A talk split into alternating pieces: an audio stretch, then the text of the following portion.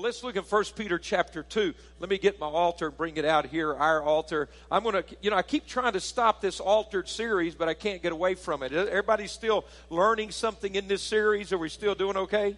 Okay, is it staying fresh? All right. I want to look at this. I'm going to bring in a whole new avenue. Just when I thought I'm about to step to another place, uh, just the Holy Spirit's direction and a whole new avenue. Uh, I want to share, beginning 1 Peter 2 9. Uh, about three weeks ago, uh, I, I, I, was part of the uh, weekend. It's called a worship immersion or a worship workshop, taking our musicians and singers and our technical ministry that, that provide worship on Sunday morning and I shared some truths with them about the priesthood of worship. And, and as I looked at that and studied that, we had an amazing time together. I, I have really sensed the Holy Spirit's direction that we need to look at this concept as a church family. Uh, when we think of the priesthood, here's, here's what happens to us. We think of a, a person today, in our day and time, wearing a black robe with a white collar. Or we think of the Old Testament, we, we think of the high priest and the tribe of Levi and some things that happen in the temple. But here in 1 Peter 2 9, the Bible tells us that associated with the New Testament altar, there's a New Testament priesthood. And we need to understand that. And how every one of us, somebody say every one of us, is impacted by this what does it mean to be altered? Well, this series, Altered, altered means the definition of that word is to be changed. But when we think about what happens to us when we come to the altar of the Lord, we're not just changed, we're transformed. We saw three testimonies of transformation today. Uh, Jeffrey said, I had been drinking and drinking and drinking, and I couldn't stop drinking, and I nearly gave up. And what happened to him? Listen to me. This is why our recovery ministries work at Calvary. It's not because we know more than somebody else, it's because we bring them to the altar, which is a personal encounter with Jesus Christ and what nothing else can change in your life when you've been altered. Not A L T E R E D, but A L T A R apostrophe D. When you've been altered, your life changes. Can somebody say amen to that? How many of you had your life changed since you met Jesus? Not just you go to church on Sunday, but your life is different, right? If it doesn't work besides Sunday, you haven't been to the right altar yet. See, if you just put Sunday on your calendar and you live the same way you did before, you've not been altered. You've just been, you've just been thinking about it. You're considering it. How many here with me right now? When you meet Jesus Christ, and the cross is the altar today, see, then your life is transformed. So let's read this. Let's, let's see what happens to us. 1 Peter 2, verse 9. Notice this amazing terminology. But you are a chosen people a royal priesthood, a holy nation, a people belonging to God, that you may declare the praises of him who called you out of darkness into his wonderful light. How many are thankful for that? Isn't that amazing? Look at this terminology, guys. You've got to get this. There's something that happens in your life when you meet Jesus Christ personally, not secondhand religion. Not my parents are Christians, so I come to church. Not my parents' God, but my God. I call it a first-hand revelation of Jesus Christ. You met him personally. When that happens in your life, the Bible says you begin to realize that, that you're a chosen people. Notice he's speaking of us. Uh, watch this terminology. Uh, you're, you're, we're not just isolated individuals now, we're a people, we're an entity. You're a chosen people, a royal priesthood. I'll, I'll say something about that in a moment. That was, again, a New Testament term unheard of before. What is a royal priesthood? Right? A holy nation. See, we're a, here in, here in the United States and any other nation, just to say humanity on this planet, we are a people within the people. We are a nation among the nations. What does that mean? Well, we're a holy nation. We belong to Jesus Christ. We're ambassadors of the kingdom of God. We are on this planet, but not of this planet. Anybody with me? And when I walk into Brazil, they speak Portuguese. I've been in South America enough. I get a little bit of Spanish, but now Portuguese, I had just very little idea what anybody's saying. I, I just smile and nod a lot. That's, that's all I know to do. And, and, so Portuguese, a combination of French and Italian. And, and, and so I'm trying to get this. But here's the deal.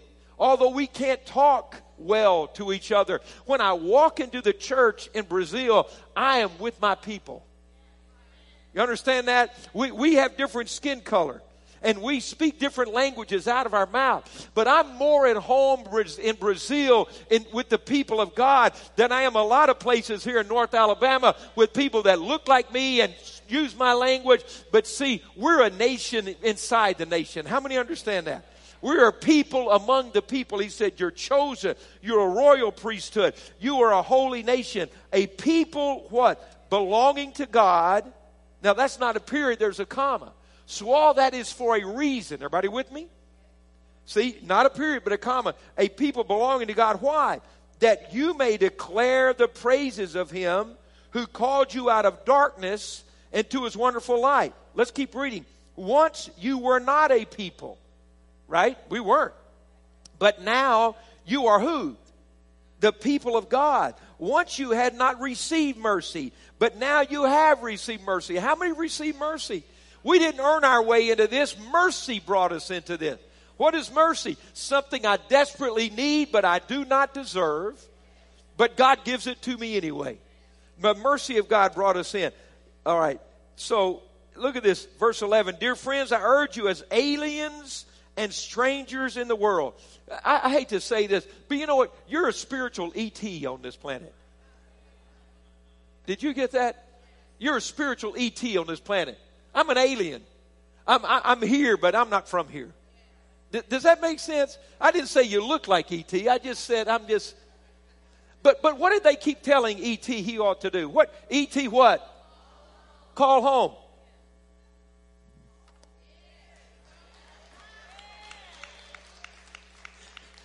Huh? Christian, pray, call home, speak to daddy. Are you with me? All right. So, so see, we're, we're, let, us go. We're aliens. That's okay. I'm, I'm, I'm cool with that. See, E.T. may look funny on earth, but he looks, he looks fine at home. See, how I live and believe and what I think may not fit this culture here, but I, I have a home I'm going to someday. And they get it there. How many understand? And we get it here because we're the people of God. We understand who we are, what's going on. So let me hurry up. I'm taking way too long in the introduction. Dear friends, I urge you as aliens and strangers in the world to abstain from sinful desires which war against your soul. Live such good lives among the pagans that though they accuse you of doing wrong, they may see your good deeds and glorify God on the day he visits us. So there's this thing, this, this priesthood that we need to understand, this royal priesthood, this holy nation. See, we are transformed people. We've met Christ. We are people of the altar. We've encountered God there. We've met Jesus Christ. And so we trust Him. It's not easy to trust nowadays, but we've learned to trust the Lord. And because we trust Him, we surrender to Him. And because we've encountered Him and we trust Him and we're surrendered to Him, then what we're having is not religion, it's a lifestyle of walking with Jesus Christ. We're people of the altar. We're, we're people of the presence of God. See, our walk with Him uh, uh brings His presence to us. And so we're, we're walking in the presence of God. So, so let me ask you, what does this New Testament priesthood look like? How does it work? Who's included? Uh, uh, we need to understand that. But one thing is consistent is that the priesthood in this New Testament, just like the one in the Old Testament, functions around an altar. The altar is the center place. Now, let me say here's what's exciting. In the Old Testament priesthood, those that served around the altar, it was very limited. First of all, in the Old Covenant, only a male, M A L E, only a male could minister as a priest. Ladies, there's neither Jew nor Greek, male nor female in the kingdom of God. We all have equal access. Let's give the ladies a big hand. Come on. We're glad you're in the priesthood. It was also limited to one tribe of people. So you had to be a male. You had to be from a certain family. It was very exclusive and very limited. But in the New Testament priesthood that we are in, we, we have we're all welcomed. We're all included. If we know Jesus Christ as our Savior. Now, stay with me. I need to, I need to build a little background here. Let, let me explain something about this. So we're people of the, of the altar, the cross of Jesus Christ. And we're people that are familiar and carry the presence of God. But let's make sure we understand how that presence comes. Let's go to Isaiah 56, verse 7. I, I, love, I love this terminology, Isaiah 56 and verse 7 how do we maintain the presence of God? How do we fulfill this incredible privilege to be this New Testament priesthood? Let me show you the, the beginning of all of this. That's why I did the little ET call home thing. Because when you are uh, representing a nation among a nation, when you're an ambassador from one kingdom to another, you need to stay connected to the kingdom that sent you. You need to make sure that you're connected to the source of your power and strength. And let's look in Isaiah 56 and verse 7. We read this These I will bring to my holy mountain and give them joy in my what? House of prayer. Uh, let me make sure my translation, this one are the same. Say, their burnt offerings and sacrifices, which is Old Testament approach.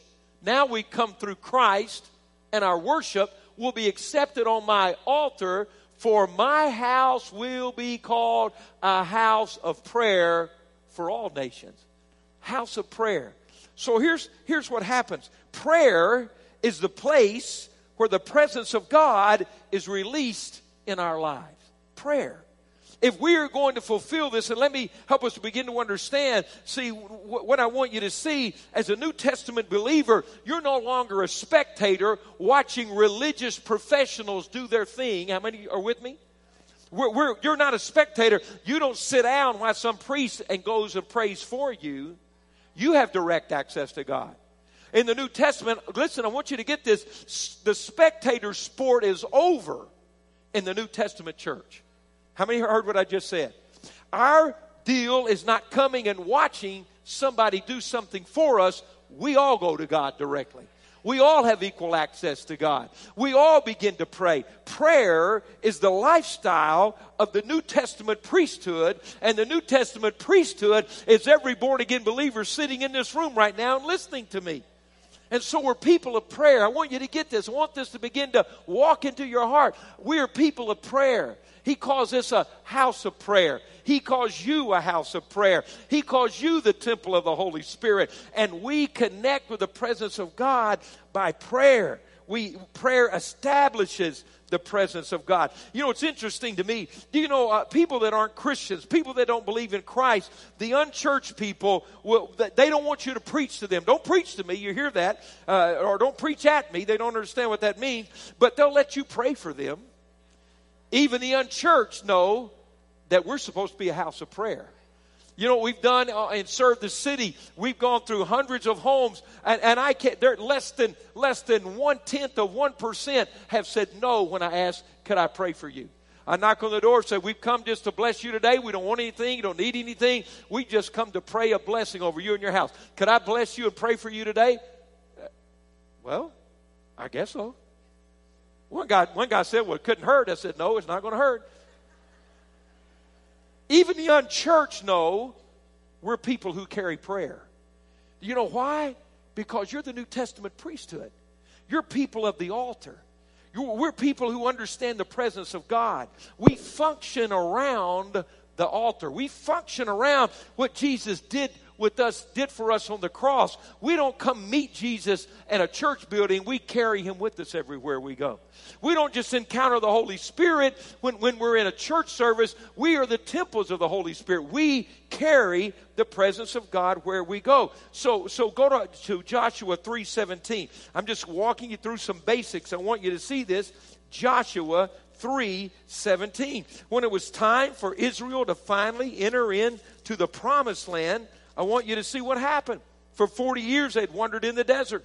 And now they're going to go into the promised land. And God miraculously parts the river Jordan as the priests who carried the ark of the covenant, which a lot of you thought Indiana Jones invented. That's, he was not the first time the ark of the covenant was talked about.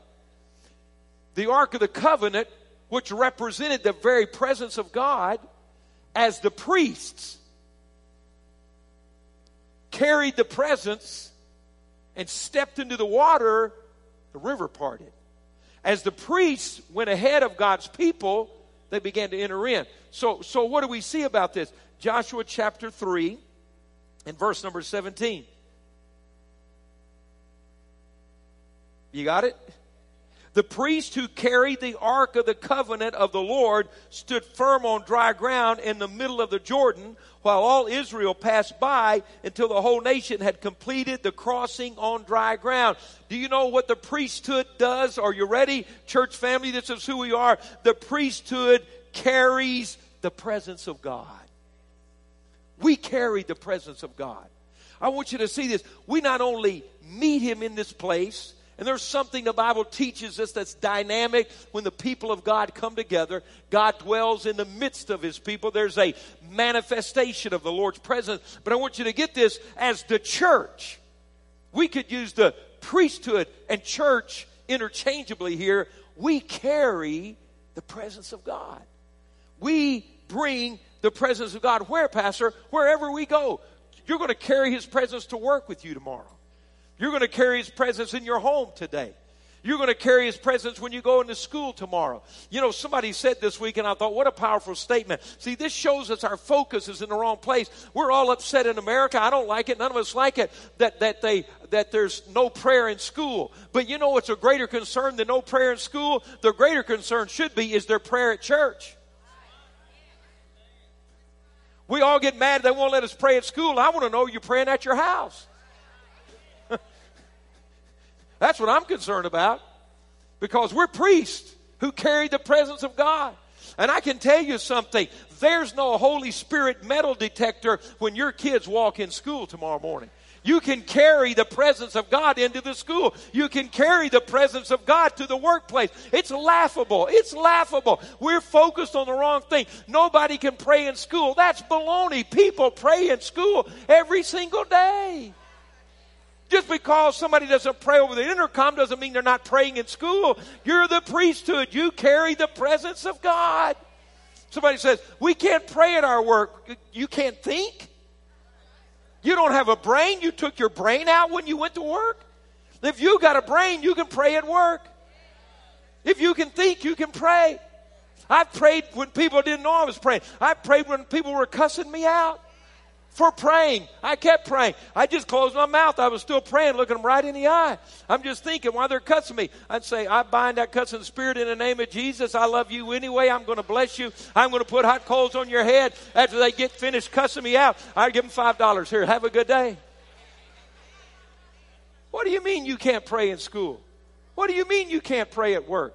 What do you mean you're the only Christian in your home? What a blessing you're the only Christian See, you just blessed that home. You carry the presence of God. Priests carry the presence of God.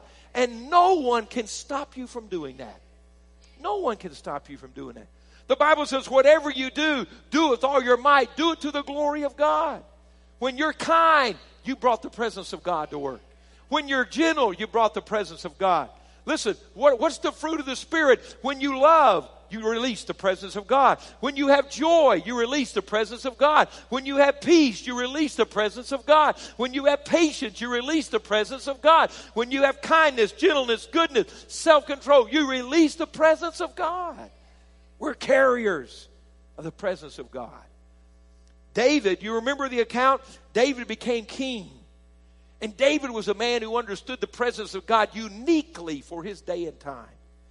Phyllis and I talked about a, a, book she's reading, and, and it's true. When you read about David's relationship with God, it was like he had a personal relationship with Jesus back in the old covenant. I mean, he, it, it wasn't, but it was like that. This guy was way ahead. Man, he loved the presence of God. He said, I'd rather be a doorkeeper in the house of the Lord than live in the tents of the wicked. Better is one day in your courts than a thousand days elsewhere. David got it. And so when he became king, he said, Why am I going to live in a palace? And, and the ark, the presence of God's over here in a, in a tent somewhere. We're going to go get the presence of God. You remember what happened? It took him two tries to get it right. On the first try, they, they took the Ark of the Covenant, which represented God's presence, which we have, we don't need an ark now, God's with us. And they put it on a cart pulled by oxen.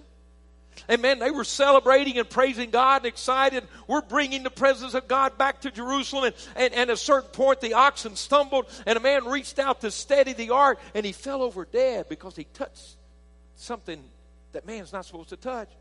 And David goes, What in the world? I wanted to bring the presence of God back. And, and here we're trying to bring the presence of God, and, and, and this guy falls over dead. He said, What am I going to do? Here, just here, we're I don't I don't know what to do. Just put this ark, this ark of the covenant, somebody's house. Let's go on. Man, it just blew up on him. A few months later, somebody says, King, you know that guy's house we put the ark of the covenant in? He goes, Yeah. He probably thought he died too. He goes, No, man, everything in his house is blessed. Just blessed. You know, you bring the presence of God in your home. If you'll carry the presence of God in your house, blessing will start coming in your house. Blessing will start coming in that place. So David said, Well, that's all I want is the presence of God. So he says, We must have done something wrong. Watch it. So they, they do something that always works. Let's read the word and see how we're supposed to do this. He said, Oh, the law says the priests are to carry the ark on their shoulders. We put it on a cart. We did it wrong.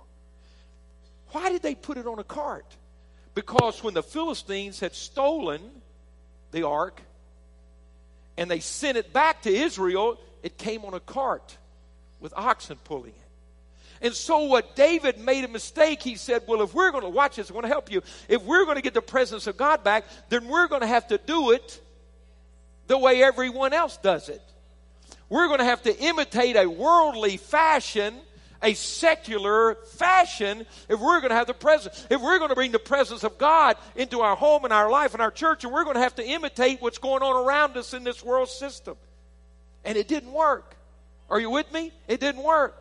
And can I tell you how you bring the presence of God into your home, into your church, into your school, into your life? It's not imitating everything that's going on around you in culture today. It's going back to the cross of Jesus Christ and saying, God, I want your presence. God, I need your presence. And the priests carry the presence on their shoulder. You carry him with you. Priesthood carries the presence of God.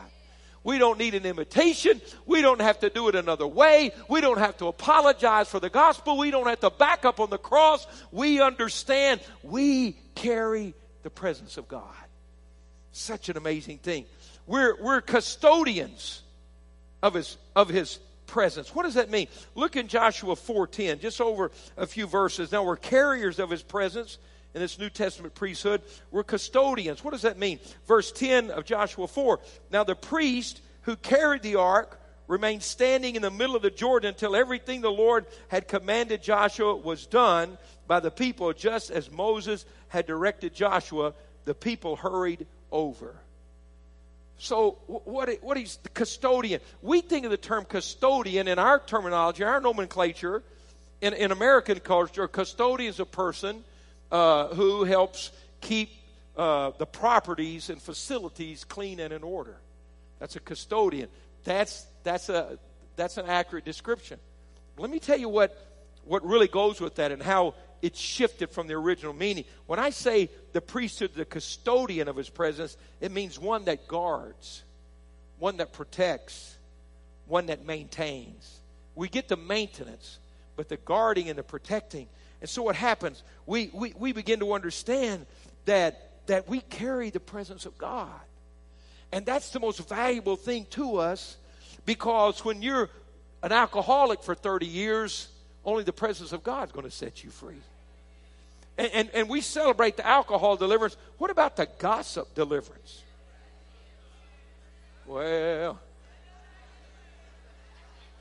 I could hoop on that if you want me to, but I won't do it. If you don't know what that means, it doesn't matter. What about gossip? What about fear? What about depression? What about what about anger? What about pride? What about prejudice? What about uh, uh, you know self-centeredness? What about the, uh, rejection and heartache? And These things that, that, that people work with. See, what, what we begin to realize is that if I'm going to carry the presence of God, listen to me, guys. We take a responsibility. I'm going to also protect the presence of God. I'm going to begin to honor the presence of God. So there's certain things, come on, listen, that, that I'm not going to, let's see, if I'm protecting the Ark of the Covenant, those guys are carrying that Ark, the presence of God, they're going to protect it. If something's going to harm, they're like, whoa, whoa, whoa, whoa, stop. Huh? See, see, there are going to be certain times in my life where something starts to come in. I say, whoa, whoa, whoa, whoa, whoa, no. I'm going to protect the presence of God in my life. Anybody with me? Anybody? That's not legalism, it's love for the presence of God. It's honor for the position that I've come in. Whoa, whoa, whoa, let's protect God's presence.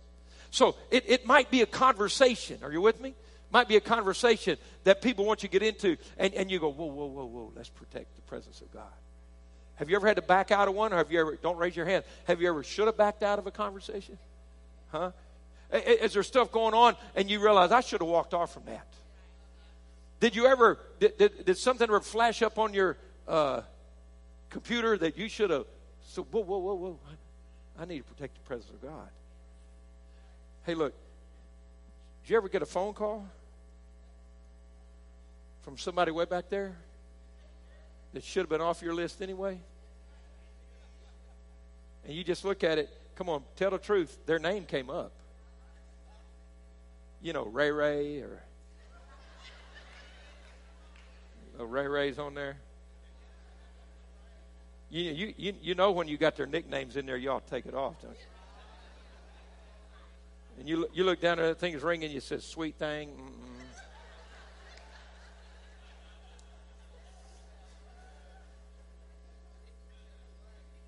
You're trying to serve the Lord, and you hadn't heard from a long time. Look, oh, it's Peaches. What is she calling me?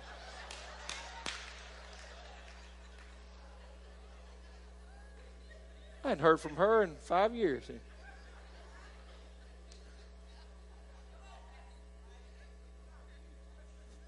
Tell you. I, and, and, so what happens, you say, you know what you do? Do you know there's that, uh, uh, when that comes up, there's a red button on there that says decline.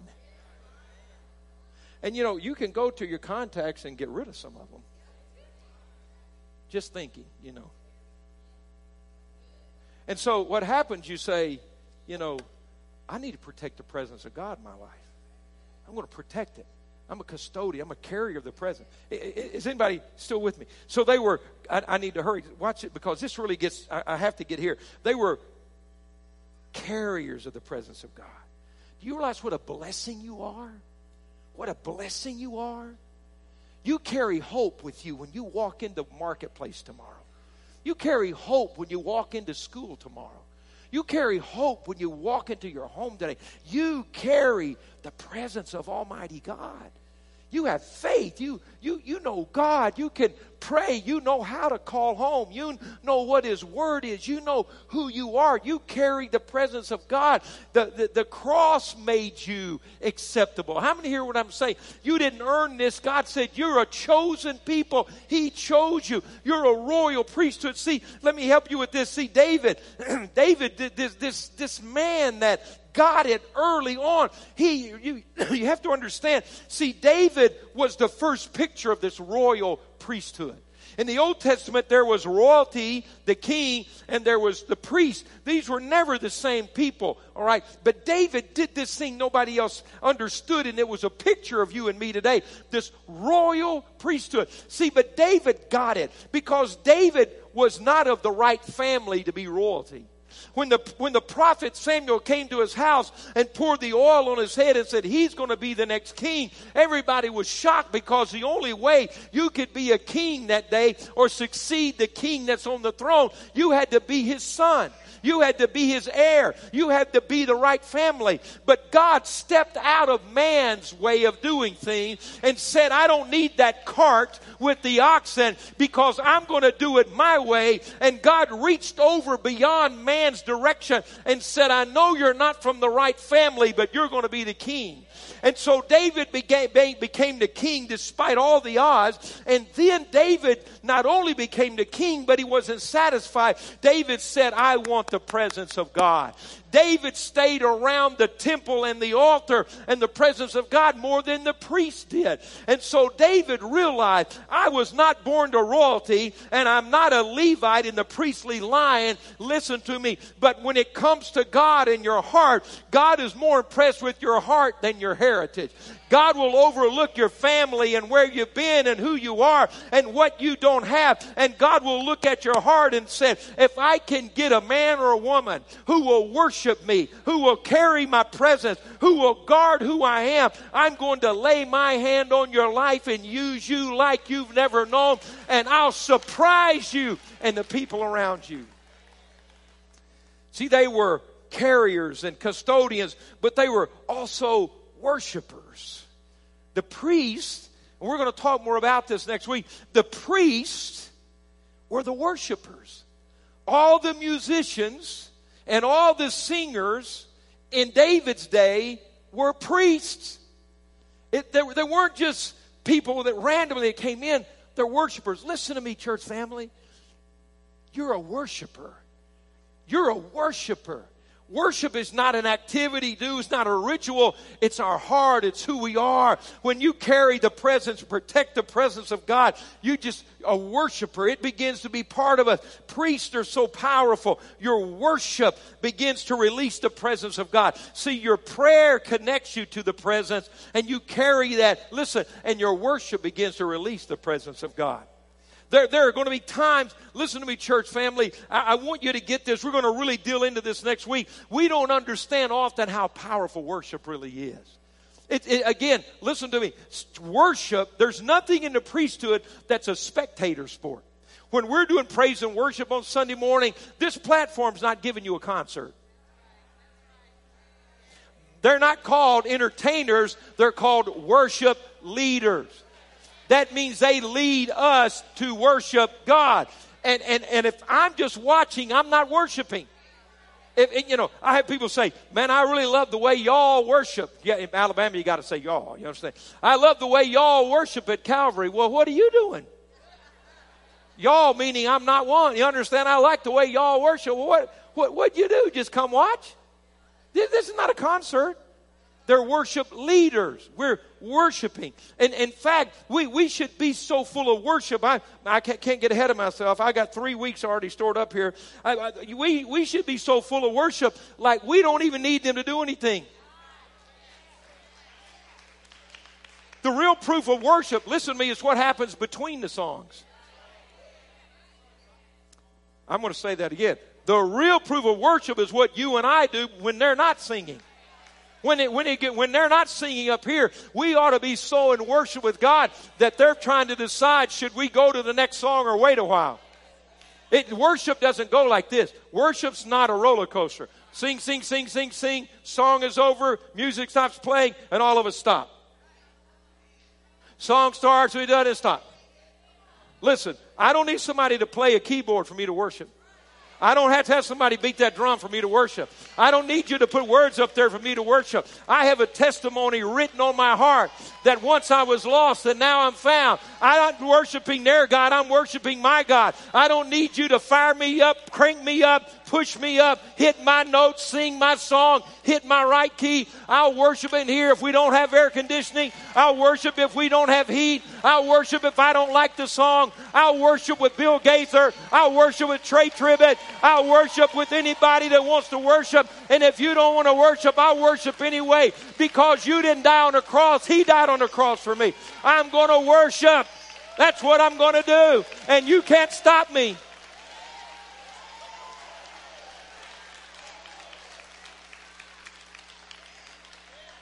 The easiest job in the church ought to be worship leader. You just ought to be controlling traffic. You just controlling traffic. You're just going everywhere. You're just trying to keep us off going in the same way. We're worshipers. We're the priesthood. He doesn't, listen, he, he didn't call because it's the presence of God. The people that led in worship in the old covenant priesthood, it wasn't just anybody. They were priests. They were men and women who knew the altar and the presence of God. There were people who recognized His presence, who lived to enter His presence. Do you know that in the Levitical order, uh, that that often uh, you, they they never came in actually inside the temple, but once or twice in their life, they cast lots. They went through a process, and to come into that place, oh God, can you imagine? Live their whole life serving, taking care of the you know of the menial tasks, the things we call custodian, just taking care of the stuff so that it might be their rotation. Oh, I, I get to come worship now. But see, when God's people do that, let, let, let me show you how powerful you are. Turn to Numbers 16 and verse 47. And I'm just going to have to kind of find a place here. Numbers, Numbers, please turn there. Chapter 16. This is, this is why we need you. This is why you're so important. This is what has to happen along the way number 16. This is why the church needs to understand the priesthood that we're in. This is why we need to understand that we carry the presence, that we that we are custodians of the presence, that we are worshipers of the presence of God. Because this worship and this prayer, this presence that we bring changes everything. Changes everything. See, uh, in, in number 16, let me just there, because of what Israel had done, their disobedience and their rebellion, a plague had broken out among the people. And the Bible says, as you read the rest of this chapter, I'm going to, I'll just read some verses, that already over 14,600 people had died. They were just falling dead. They were dying. Curse had broken out. You know, I, I, I think in our nation today, to be quite honest, the curse of sin is on this nation. People are say, Is God judging? Listen to me. God doesn't have to judge America right now. America's cursed itself. The Bible says, What you sow, you reap. You understand that? I'm not saying God hasn't judged or God won't judge because judgment will come. But I'm saying right now, a lot of things we're blaming the judgment of God. It's just this nation reaping what they've sown. And that's what Israel was doing. They, they this, this plague had, had burst out on them. So what happens? Look, look in verse number 47 and number 16. So, so Aaron, who was what? Aaron was the priest. So Aaron did as Moses said. Look at this. And ran into the midst of the assembly the plague had already started among the people, but Aaron offered the incense and made atonement for them. He stood between the living and the dead, and the plague stopped. Incense. He went into the presence of God. The incense represents praise and worship to God and prayer. And the priest, when the nation was dying, goes to the presence of God and runs and stands between those that are dying and those that are still alive. And the plague stopped at the presence of God. You and I are standing between life and death in this nation today, in your family, your prodigal sons and daughters, what's happening in this world. But you are anointed as a carrier of the presence of God to literally run between the living and the dead and carry the presence of God and stop the plague in its very tracks. It's who you are. That's who the church is. That's how powerful the presence of God is. So, Pastor, I, I'm just a no no. You're not just in anything, you're in the priesthood. You're a chosen people, you're a royal nation that we might declare the praises of God. Once we were lost and now we're found. Once we were in darkness and now we're in light. Why? That's the power of the presence of God. We stop judgment. We stop judgment. Abraham is looking down on the city of Lot with God. God says, Abraham, I'm going to have to destroy it. You know, the outcry has come up before me. He said, God, would you destroy it? There are 50 people there that are righteous. He said, No, for the sake of the righteous, no. Genesis 19, you can read it. Moses, I'm going to tell you, that dude was bold. He's making let's play a deal with God. I don't know about you, but God said 50, I'm like, peace out, thank you, and we're good with this. I mean, you understand? Moses said, okay, could I be so bold? What if there's 45? Okay, 45. Now that I got you, what about 40? I mean, come on. You, you, you got to have a relationship. You understand what I'm saying? He says, so what about 35? God says, 35. Don't, don't, don't, don't be mad. God, what if we get down to 30? He gets to 10. He bargains God down from 50 to 10. There's, I mean, come on. God says, all right, if that, there weren't even 10 people. He told Lot, his nephew said, you better get you and your family out of this place. But I want you to understand, God honors the righteous. God has his eyes on the godly. God knows where his presence is. God knows where the priesthood has run between life and death and made a difference. God knows who you are. And then look at this, and I want to end with this. You not only carry, but see, this doesn't happen unless we're carrying the presence of God.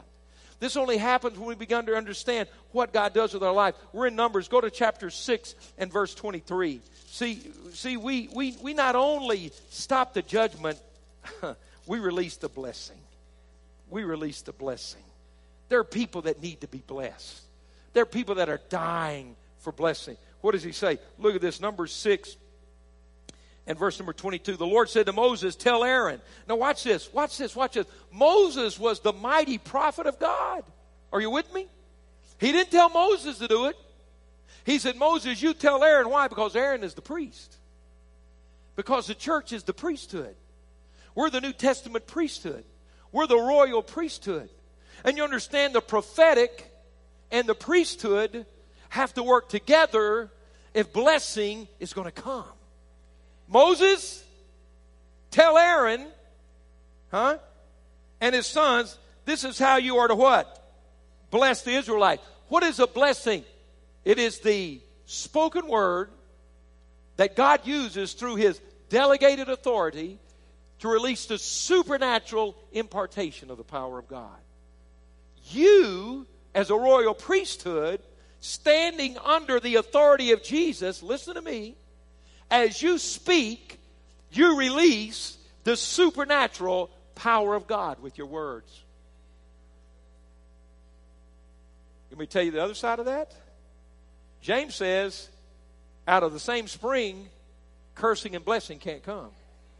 Okay, now listen. How many want the anointing and the authority to release a blessing?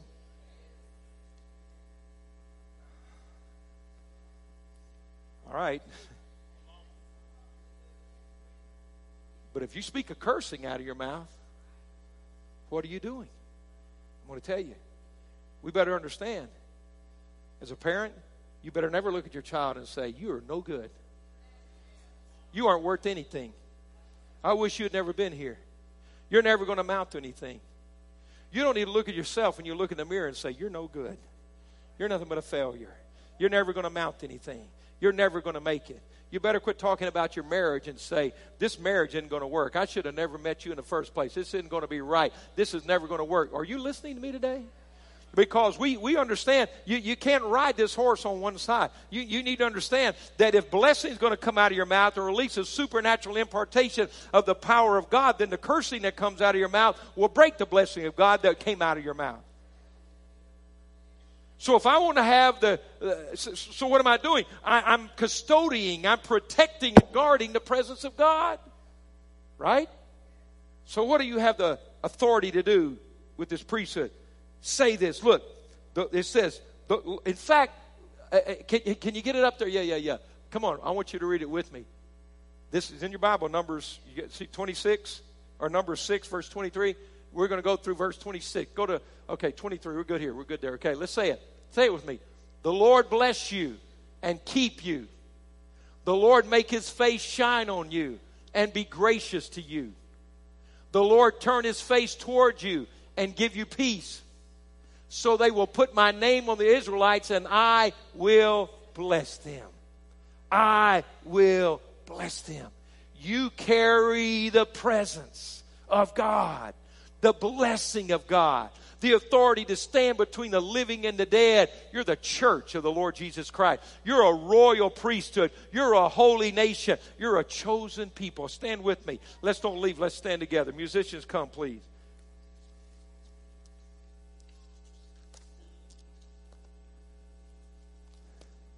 Royal priesthood. Man, what a title. What a title royal priesthood. That's who you are. Church family, I want you to look at me closely. The priesthood functions around the altar. It was the center, it was the epicenter, it was the what everything gravitated around. For you and I, listen to me, it's the cross of Jesus Christ. It's the cross. Today I want to challenge you. Today I want to encourage you. Today I want you to begin to understand who you are in this priesthood. But it's all about the altar. We've been altered. We've encountered God. We thought our life had little value. We thought that it was too late. We thought we made too big a mistake. We thought that it, it, it can't turn out. That this, this priesthood carries the presence. It has the power to stop a curse. Your blessing has the power to stop a curse. Do you hear me? The Bible says what God has blessed, the enemy can't curse. Come on. Right now, I want you to do some things with me that are important. Uh, you know, let's. Here, here's what I want to do. This whole building right now is an altar. Right now, we're at the altar. You with me? We're at the altar right now. We're not just at a building, we're not just saying, we're at the altar right now. I declare holy ground inside this room right now. Holy ground in the name of Jesus. Holy ground, holy ground, holy ground in the name of Jesus. We carry his presence, he's here. In your home, I declare holy ground where you are, declare holy ground. Right where you are, holy ground. Some of you are where you can't talk. You're listening on your earbud. I see you right now. I declare, you don't have to say it. I say it. You agree with me right now. Holy ground, right where you are. Right where you are. Right where you are. Your car is holy ground right now. Man, there's so many things. I see there's a lady who's been sitting there. You've been sitting on your couch crying this morning. I, I just, I, you've been sitting there crying. God's going to turn your weeping into rejoicing in Jesus' name. Right here, all of us right now. All of us right now. Holy ground. Holy ground. I, I want you to. What have you cursed? I don't mean four letter words. You understand what I'm saying. I'm not talking about foolishness, voodoo, witchcraft, that foolishness. I'm talking about, as representatives of the Lord, what's come out of our mouth that has to change. Listen to your pastor. I have to deal with this in my life. I think you probably have to deal with it in your life. Are there some things right now that need to be broken? Let's ask God to forgive us.